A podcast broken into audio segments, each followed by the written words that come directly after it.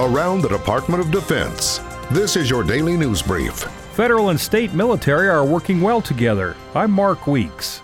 Relief efforts in North and South Carolina in the aftermath of Hurricane Florence are going as planned, according to the top general in charge of operations. We've been able to activate the dual status commanders in both South Carolina and North Carolina, and they currently both have forces under their command that allows them to synchronize the governor's efforts with the Department of Defense and FEMA's efforts. Planning and coordination before the storm enabled national and local officials to identify what was needed to support relief efforts. My overall assessment of the Department of Defense uh, response has been outstanding, and the key to that has been the coordination with the state, from the first responders to the state National Guard, uh, and tying in directly to them. We are well postured to support and augment the state force that's been actively engaged.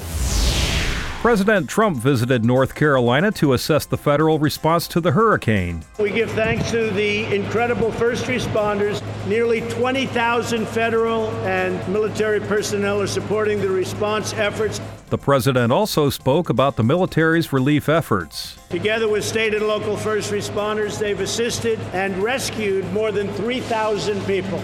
More than 1.6 million meals have been delivered to North Carolina, and more than 400,000 are ready in South Carolina as soon as they're requested. The Defense Department is adapting to changing threats to the U.S. Our great power adversaries have studied our way of war for 30 years and built systems and doctrine to thwart it.